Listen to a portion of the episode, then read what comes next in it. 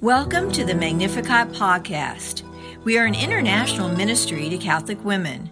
Throughout this series, we will pray together, share insights, and hear amazing testimonies, typically from women of faith who have been touched by the power of the Lord in their lives.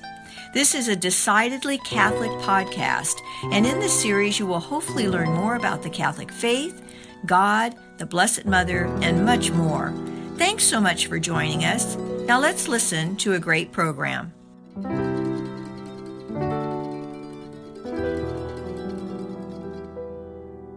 I am delighted to be able to introduce Kathy McGinnis. Kathy was the founding coordinator of the West St. Tammany chapter of Magnificat, just north of New Orleans, and is currently serving as an associate of the Magnificat Central Service Team. Wife, mother, and grandmother, she was caretaker to her father-in-law, a stroke victim, for 24 years and is now caretaker for her 95-year-old mother. Kathy suffered from severe allergies, which went undiagnosed for 30 years. While that was a very difficult time, she received from the Lord many graces and blessings.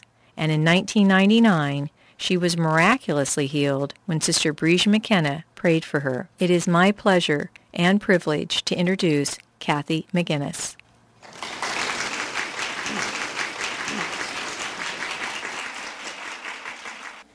God is good all the time. All the time? God is good. Amen. We've been through a whole lot in New Orleans.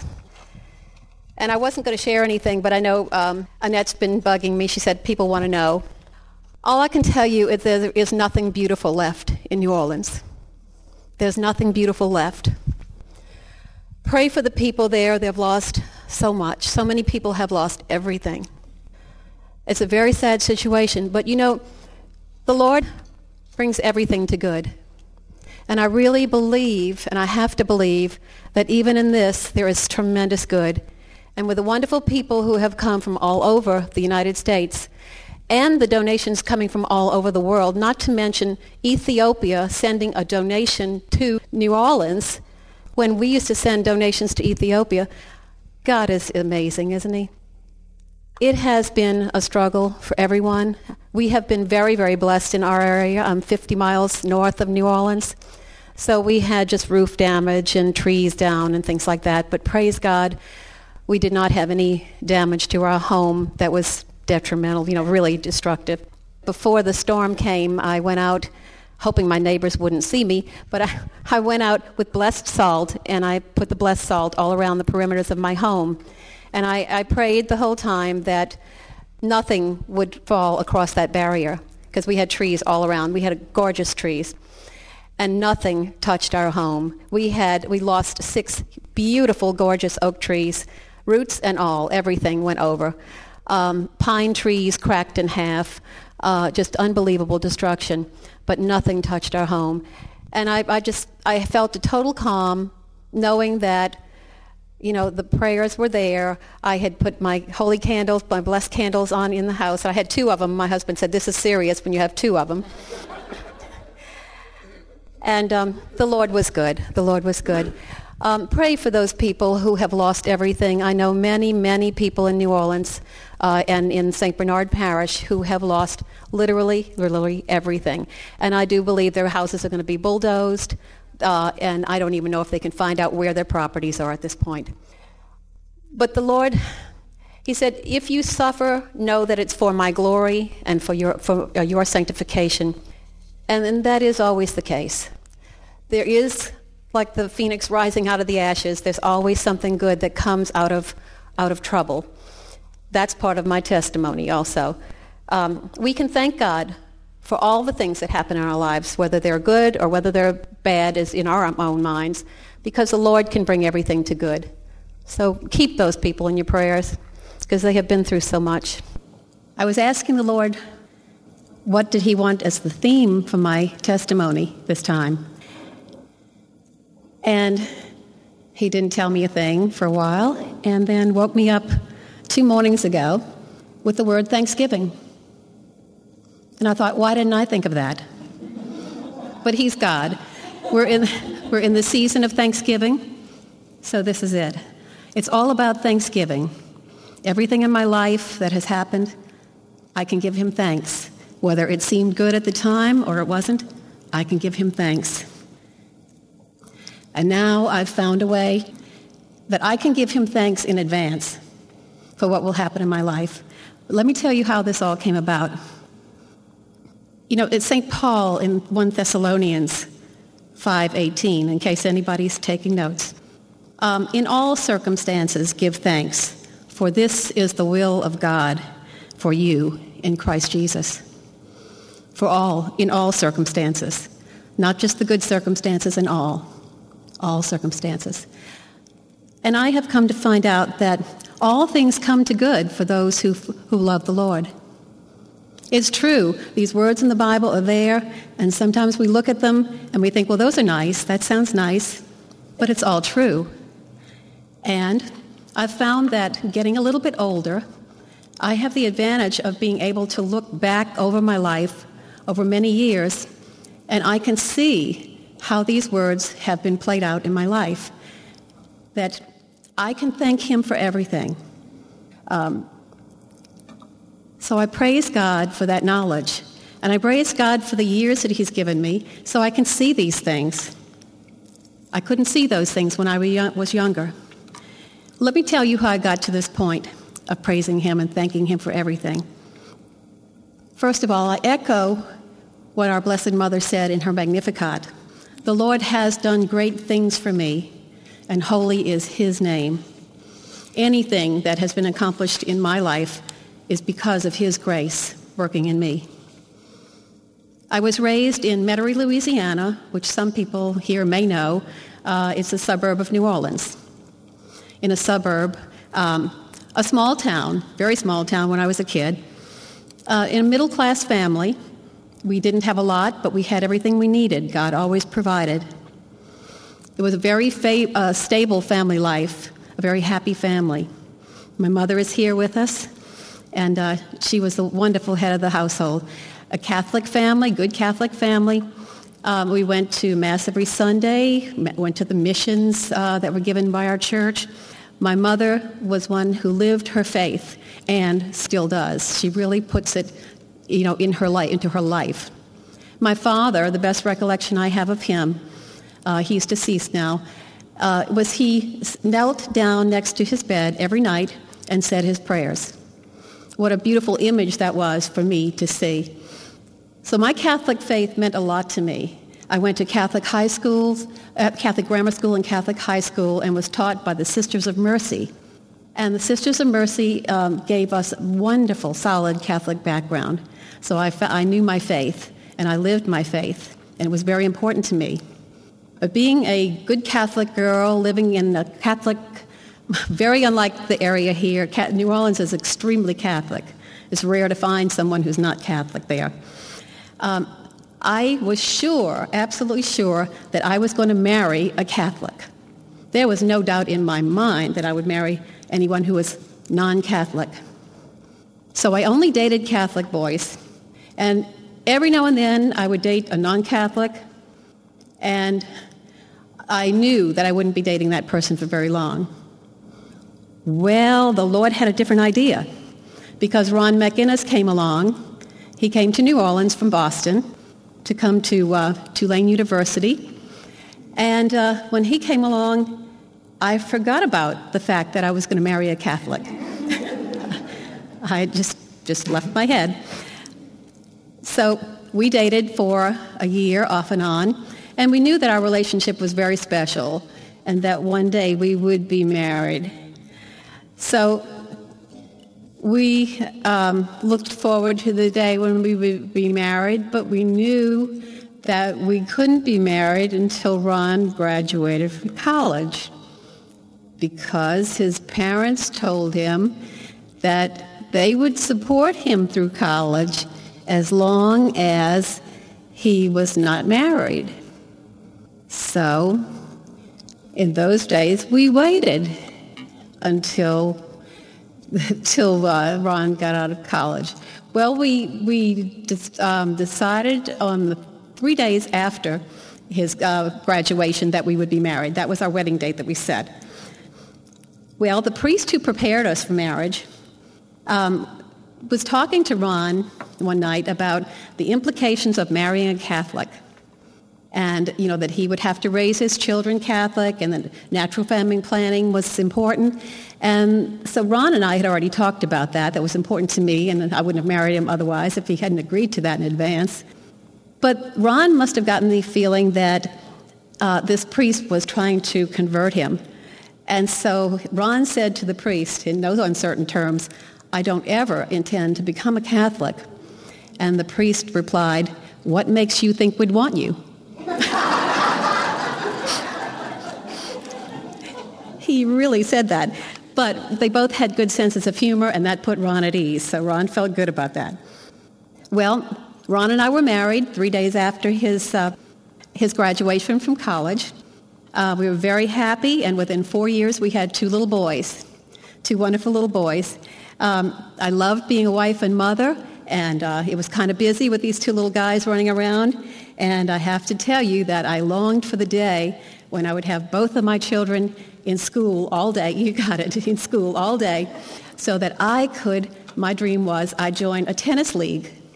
And I would play tennis, and I would just while my hours away playing tennis while the kids were in school. And uh, guess what? That day finally came. But the Lord had another plan for me. His plan was very different from my tennis plans. You see, the day before our two sons were in school all day was the day that Ron's father came to live with us. Ron's father had had a very serious stroke. He was living in Florida, and um, his, his doctors told us to make funeral arrangements for him because he was not going to live for long. But Dad started responding to the therapy they were giving him in the hospital, and he proved them wrong. He lived. So we decided we had to get him to New Orleans, and we air, we air ambulanced him to New Orleans um, so that he could be rehabilitated enough to go into a nursing home. This was our, our thought. Well, Dad worked diligently, and his doctor was so impressed with his progress that he said he called us one night, the doctor did, and he prevailed upon us to take Ron's dad in our home for the last few remaining years that he would have to live. Well, we decided that we would do that, and we moved Dad in for uh, into our home the night before our two sons went to school all day. For the next 14 years, my father-in-law and and I were constant companions. I was his sole caregiver. Um, Ron helped at night, but of course he was working in their day. Um, Dad moved in. We moved Dad in with a hospital bed, a wheelchair, leg brace, uh, cane. We had therapists coming in several days a week. We had a nurse's aide who came in a couple of times. But then those services cut off after a while, after about six weeks, and then I was on my own. So Dad and I were constant companions for the, uh, the next 14 years. Well, Dad was a permanent part of our family. And I, a lot of my time, of course, was devoted to him. He was very much impaired. Um, but the Lord blessed us tremendously during those years. And that's why I say you can thank God for everything in your life. You know, we, God can't be outdone in generosity. We were generously giving our time to Ron's dad, and he, God was giving us back so much. One of the blessings was a marriage encounter weekend that Ron and I on, went on. We went on that weekend kicking and screaming because we didn't feel we needed that. We had a good marriage. And our friends who had gone on a marriage encounter weekend came back so excited that they decided that we had to go on one. We were not interested at all, but they wouldn't let up. So we finally went just to appease them. We went on the, win- on the marriage encounter weekend. Um, it was a very hard weekend for us because we had not talked about the differences in our religion.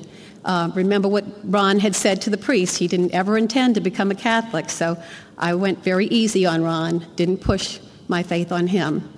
We respected each other's beliefs, and we left it that, at that. But on this marriage and kind of weekend, um, we kind of had to talk about those things, and it was difficult. The only good thing I remember about the marriage encounter weekend and I have to tell you, everybody else on the weekend looked like it was a wonderful weekend. Was, everybody was having a great time. But this, we were the only ones. Maybe we were smiling, making people think we were having a good time. I'm not sure. But the only thing I can remember that was good about the weekend for us was that we, um, at the end, there was the, the renewal of wedding vows. And that was very meaningful to us. One of the things that the couples did at, I mean, the last part of the weekend was they went, the uh, team couples went traipsing around, you know, tiptoeing around, asking everybody if they wanted a window sticker, a marriage and encounter sticker for our, your car. When everybody was gleefully taking one, and they came to us and they asked, Would you like a marriage and encounter sticker for your car? And Ron said, No. Just no. Well, that's the kind of weekend we had. But did I say that you could thank God for everything? and that this is uh, something we can thank God for too. Ron and I went home after that weekend, put our kids to bed, and we stayed up till 2 o'clock in the morning. And we talked about how difficult the weekend was for it, because it was extremely difficult. Um, we uh, talked about how it really put us on the spot. And Ron then, we stayed up till 2 in the morning, so we had a lot of time talking. Ron started saying things like, you know, that was the most powerful weekend I've ever been on. And the most, what did he say? It was the most positive weekend he had ever been on.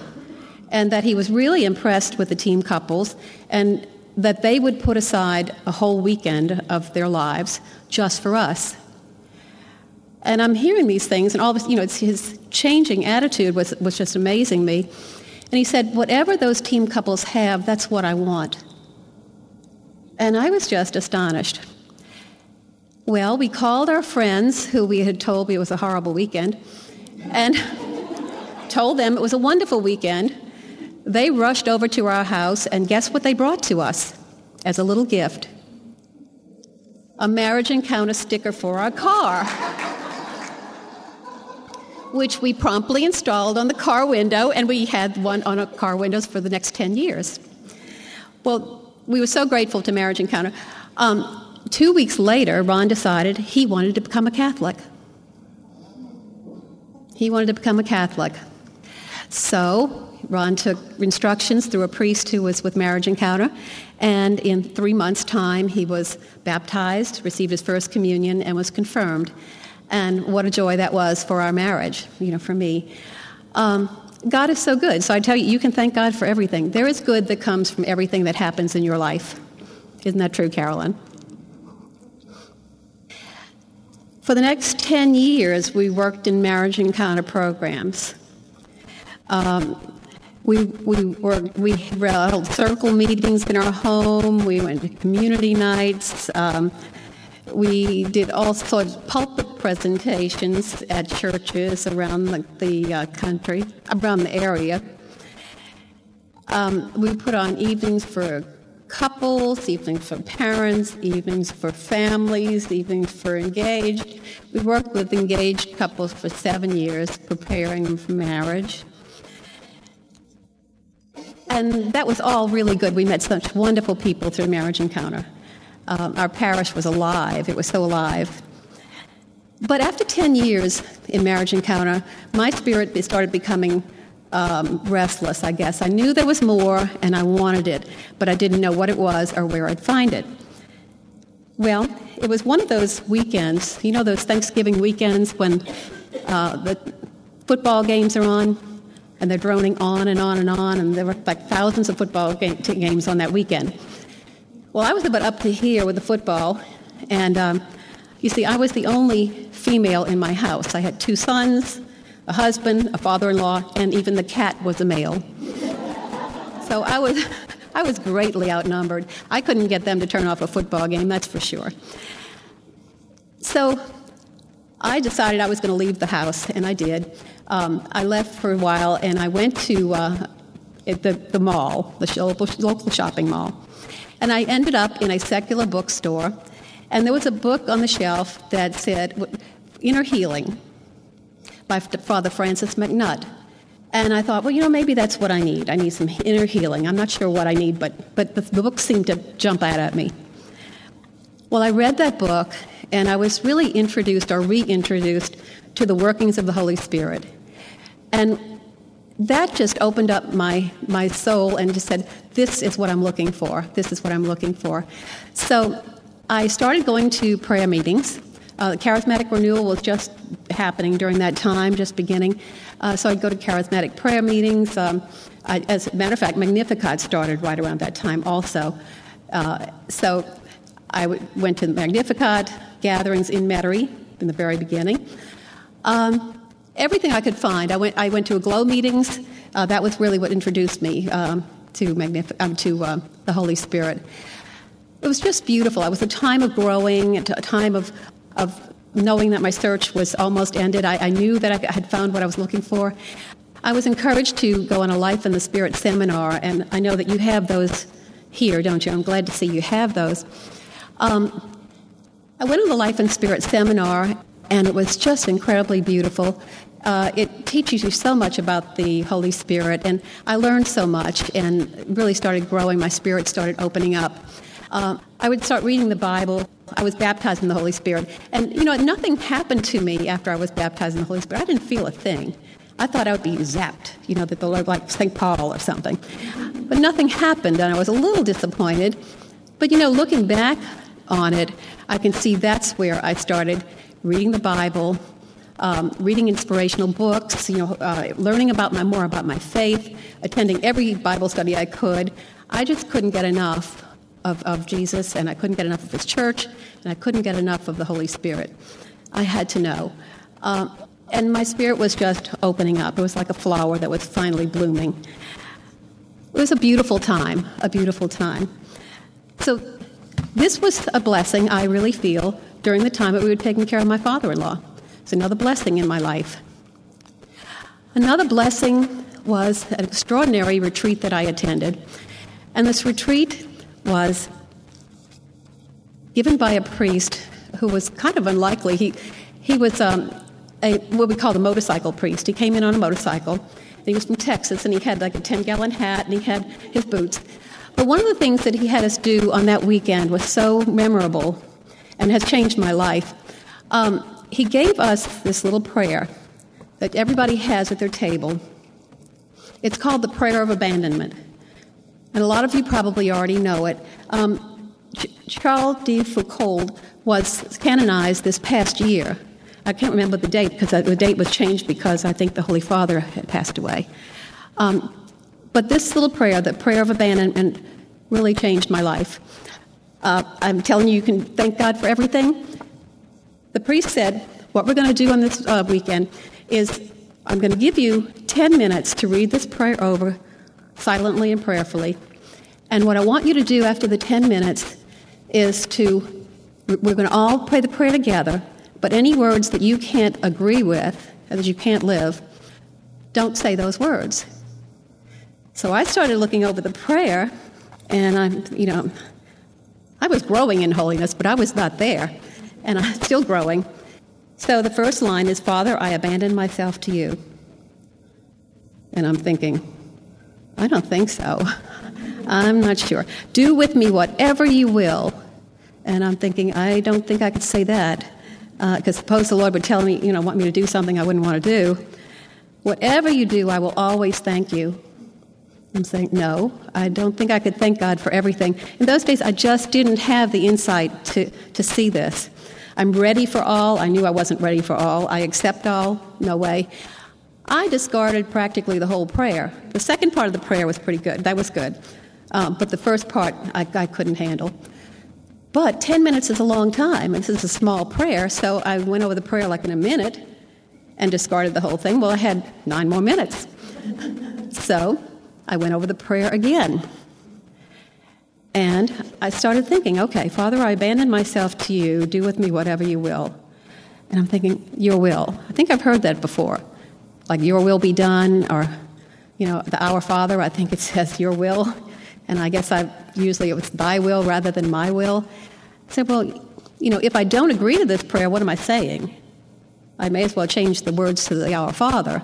you know, my will be done. And I guess that's where I was. Um, so I finally worked my way through this prayer, and finally at the end, I realized that, you know, I had to let God take over my life. I mean, He's the one that has the big picture. He's God, I'm not. And I've been running my, my life myself for many, many years, and I thought maybe somebody could do a better job. So I decided that I would agree to all the words of this prayer, that I would live all the words of this prayer. And so when the 10 minutes was over, I prayed this prayer, every word, every word. And it's not one of those things that you commit to, I mean, you don't do it once, because every day you have to recommit your life to Jesus and abandon your life to God.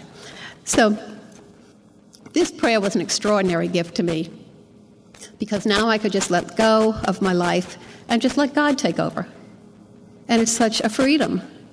You know, at first I thought it was like jumping off of a cliff and hoping somebody's going to catch you. But the Lord did catch me. And, and I know that He, he wants to run our lives. He wants to be there for us. He wants to guide us. And this is what I decided I would let Him do. So I thank God for that retreat and these wonderful times still caring for our father, and my father-in-law. Another blessing. Um, I read some words of Mother Teresa, who is so inspiring and so usually so up there, but this really spoke to me.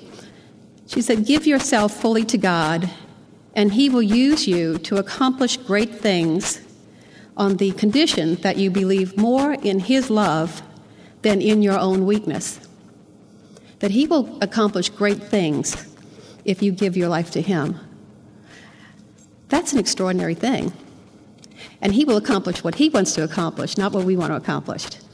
And that's, that's the, the important part. Another blessing in my life came in the form of daily Mass. Um, what I, I, I found that I, it was getting more and more difficult caring for Dad and I really needed help. You know, I needed someone, needed God's help. So I started uh, going to Mass every day and receiving the Eucharist every day, and what a tremendous blessing that was. I don't think I would have made it through those years without that. What I would do is I would dress Dad, uh, feed him, put him in his chair, um, give him his, his, crossword puzzle book and his pen and the, the TV remote, and he was set. I would say, Dad, I'm going to Mass, I'll be back, don't move, uh, you know, I'll be back in a half hour. So off I'd go to Mass, and that's what really kept me going. So caring for Dad was becoming extremely difficult. And, um, you know, the Lord said, Come to me, all you who are weary and find life burdensome, and I will give you rest. And I needed that rest because it was really difficult taking care of Dad. It was in the 13th year of caring for him that I came to the extraordinary knowledge that when I was taking care of my father in law, that I was really caring for Jesus. And this is not just a, a, a simple little thing that you read in a book. This is something that struck me and said, you know, Jesus is in your home and you're caring for him. And this lightened my load tremendously. And I thought to the Lord, why didn't you tell this to me before? Why didn't I know this before? It would have been so much easier. So now I ask the Lord in advance when things are difficult. I say, Lord, if you have a lesson for me, please tell me, tell me now. tell me now. I guess you have to work your way through. It's like my spiritual director from New Orleans used to say, it takes a lifetime. It takes a lifetime. That's, I, mean, think he's gonna, they're going to put that in his tombstone. It takes a lifetime. But it's true. You know, it's in God's time. Everything's in God's time. So I was taking care of Jesus now in my home, and it was much, much easier that way. But there did come a time when my father in law was, was so incapacitated that it required 24 hour day service. And I knew I couldn't do that, and we weren't going to turn our home into a, a hospital. So we decided we were going to put him into a, a, good nursing home. So we found a good nursing home uh, in New Orleans. It was a Chateau de Notre Dame, which is the house of Our Lady. And um, it was a Catholic, a Catholic um, nursing home. A wonderful place, beautiful nuns who were so precious and they were so loving to him. My father in law had never been baptized. I didn't even realize that. He had, had no faith, never been baptized. And So he's in this Catholic nursing home, and the only thing to really do there, the only major social, social part of the day, was there was a chapel there, and the priest would say Mass every day. So he insisted he wanted to be wheeled down downstairs to, to watch the Mass, to watch the Mass. And he did this every day. This was like his social outing for the day. Well, every day he would ask the nuns, okay, why did the priest do that?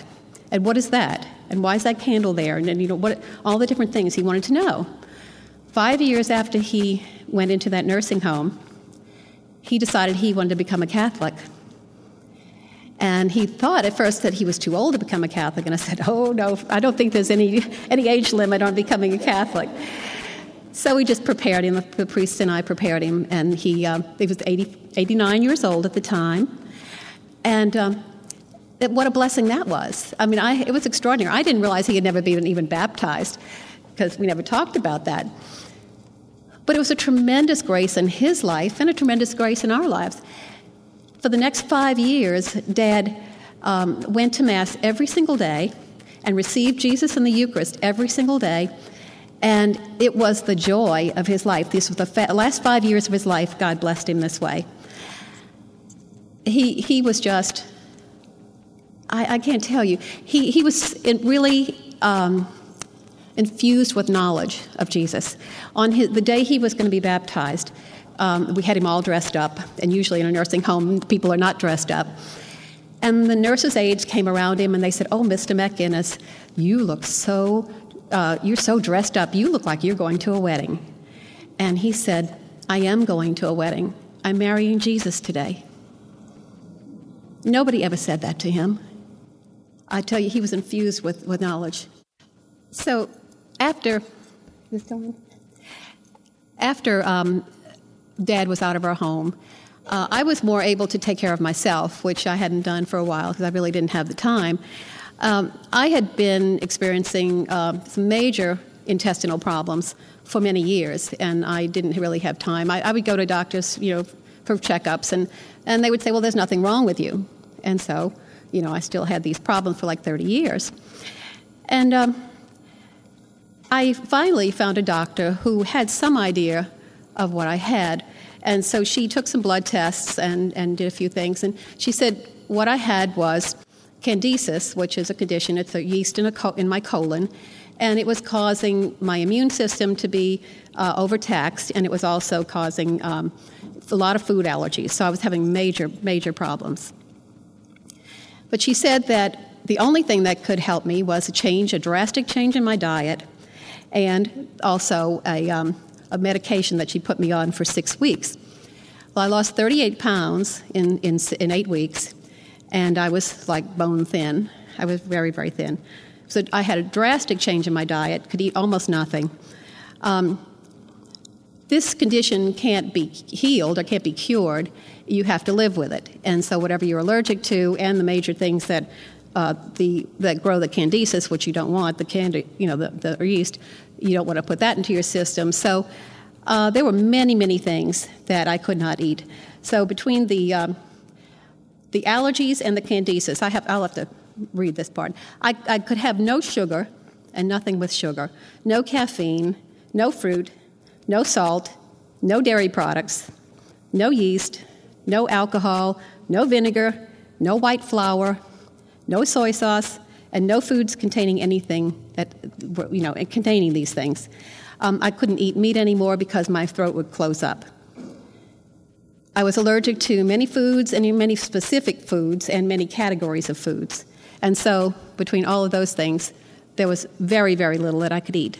For the next eight years, I existed on, for breakfast, oatmeal, the old fashioned oats that had no salt in them, with only made with water and with a few almonds, just for crunch and for calcium.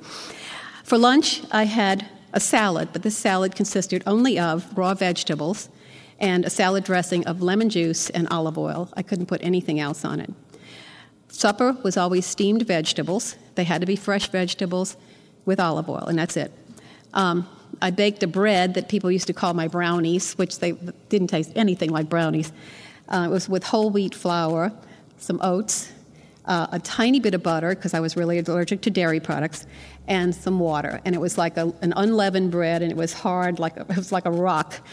But um, you know, it, it, was the only bread I could eat. Um, as long as I stayed on this, this really restricted diet, I had lots of energy, which was unusual for this condition, but I had lots of energy. And I had few symptoms. But if I deviated at all, I would suffer.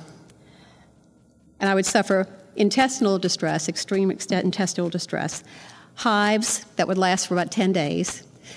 For instance, if I would eat one sesame seed, I would have hives for 10 days. It's very, very painful. Um, hay fever, sinus, aches in my joints and my bones, I mean, my joints and my muscles. I'd have swelling of my eyelids and mental confusion. mental confusion, I do that sometimes anyway, but. Uh, but my eyelids would swell. You, you've seen frogs, right? Okay, that's what I looked like, like a frog. The eyelids would just really swell. Um, and because your skin is very tender, they would split. The eyelids would, would have a little tear in them. Not all the way through, of course, but the skin would tear. And it would take, oh, at least a week for that to heal. But, but during that time that it was healing, it would become, the skin would become like leather, like just so tight that if I inadvertently rubbed my eyelid or if I tried to close my eyelid all the way when I was sleeping, it would split and, and again another week. And, you know, at times I could have felt really sorry for myself, but I couldn't cry because my tears had salt in them. You know, naturally, you, you have natural salt in your body, and that would just, it would just burn the heck out of those, out of those, um, those slits. I also had little splits on the side of my eyelids, too. Um, you, you're shaking your head like you know about this. Maybe, yeah, okay. Um, I'm finding out a lot more people, about a lot of people who have this. So, I mean, I had to be very, very careful. Ron and I, during this time, as you'd know it, um, we, um, we had to entertain a lot of people, and we lived in the city of New Orleans, and we were taking people out to Commander's Palace and all these Antoine's and all these wonderful restaurants. They were taking us out. Wonderful New Orleans food. I could not eat a thing. I would eat at home, and I would go and sit. Uh, and sometimes I would ask if they had some, some vegetables in the kitchen. Well, these places are not known for just plain vegetables. And what would usually happen is they would send me, put, bring me a little plate of maybe a couple of pieces of broccoli, thinking I was on a diet. And that's the reason I didn't want any food. And I could have eaten a whole plate. What usually what I had was a plate of steamed vegetables every night, just trying to keep my weight up. So these were real tough eight years. But did I say you could thank God for everything? Okay, I did. Well, I started begging people for prayers because at one point, what happened to me after eight years of this diet, I became allergic to those things, those only few things that I was eating. If you eat something for too much time, you, become, you can become allergic to it. So I became allergic to those things also, the only few things I still could eat. And so I was kind of down to like nothing that wouldn't cause a problem. And I said, Lord, you know, uh, where do we go from here? This is, this is, I'm putting this in your ballpark now because I don't know what to do. I've been taking care of my diet. Uh, I've done the best I can. I'm finished. I said, uh, you know, you have to help me here. So I started begging everybody. I said, you've got to pray for me because I don't know what I'm going to do. I was really very, very thin. Uh, still had a lot of energy, but I was very, very thin. Well, my team was praying for me. I had um, the West St. Tammany chapter uh, was working with. The Central Service team was praying for me. Father Cohen told Marilyn, the, the uh, coordinator, that every time that they would meet, they had to pray for me, uh, and she was very diligent about that. My mother was praying for me, and she said, she kept telling the Lord, she has a great relationship with the Lord. She said, I'm not going to stop praying for her to be healed until you heal her. That's it. so, so I knew that one of these days I would be healed, but I didn't know when. And I wasn't going to be much time left, I didn't think, if it, if it went, kept going this way.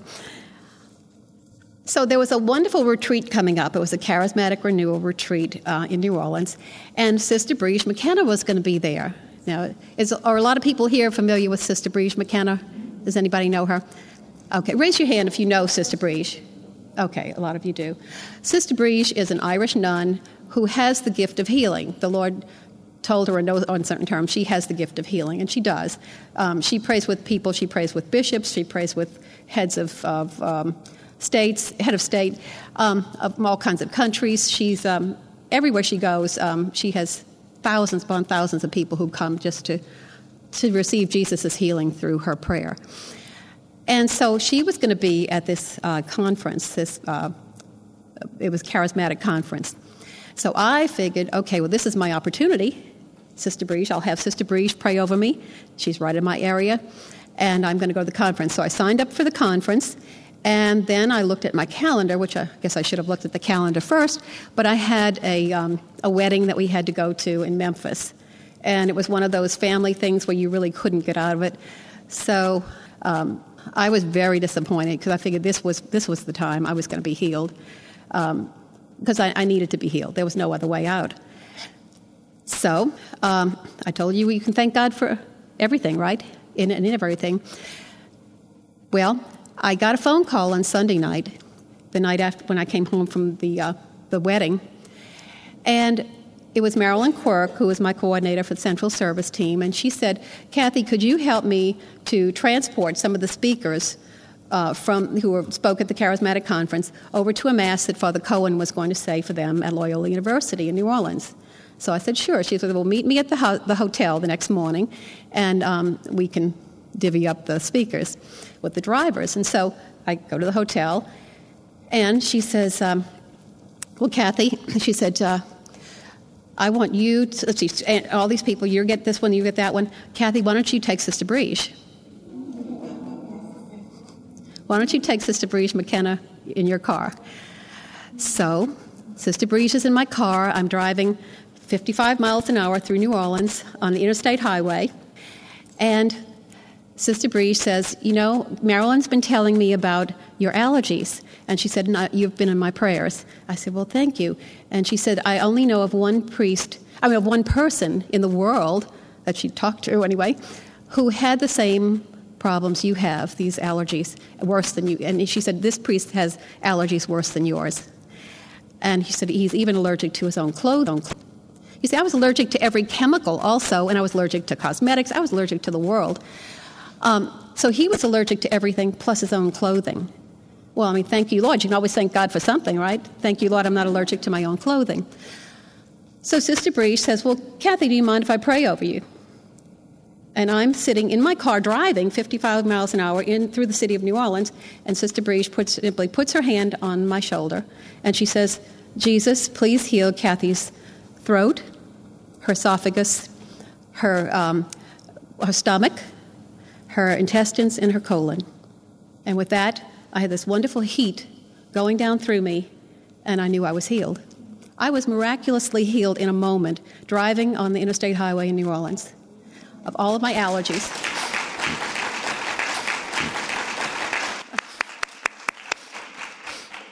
I applaud too. God is so good. Wow. The prophet Jeremiah said, I know well the plans I have for you plans for your well being and not for woe, plans to give you a future full of hope. Well, you know, I would have wondered when I was starving to death, if you will, whether or not I had a future full of hope. But I do have a future full of hope, and God has restored me. It's the most awesome thing to, to know that God can reach down to his people and just touch an individual. I never imagined that I would be healed. I didn't even pray for that. I was just too busy trying to do it on my own. But when I really needed his help, I came and asked him. And, you know, you can be, God can't be done, outdone in generosity. He is just so awesome that he wants everybody to come to him with what they need, for what they need. And he will restore a lot. He really will. He will restore us.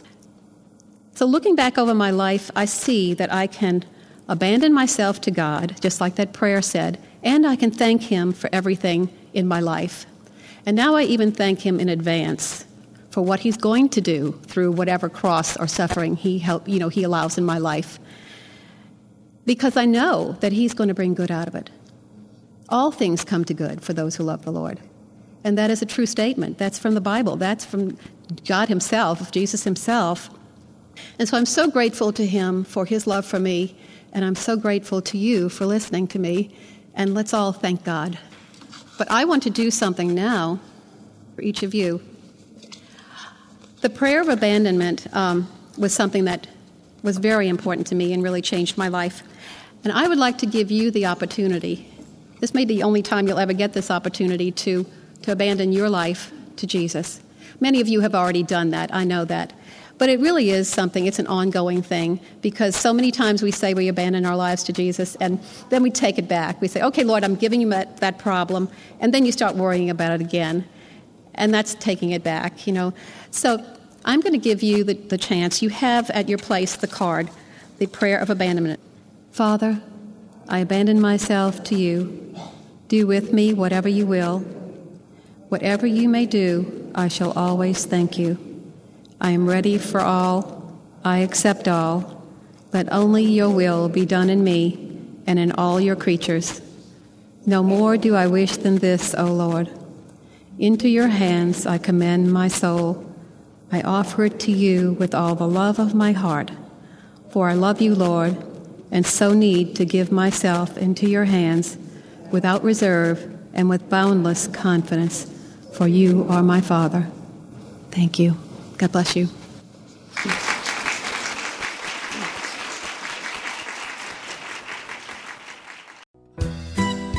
Thanks so much for listening to this Magnificat podcast.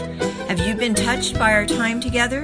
If so, for more information or to find a Magnificat chapter near you, go to our website at magnificat-ministry.org or visit us on social media. We would love to hear from you. You can also email us at magnificatcst at AOL.com or call 504 828 MARY, M A R Y. Until the next time, may God bless you.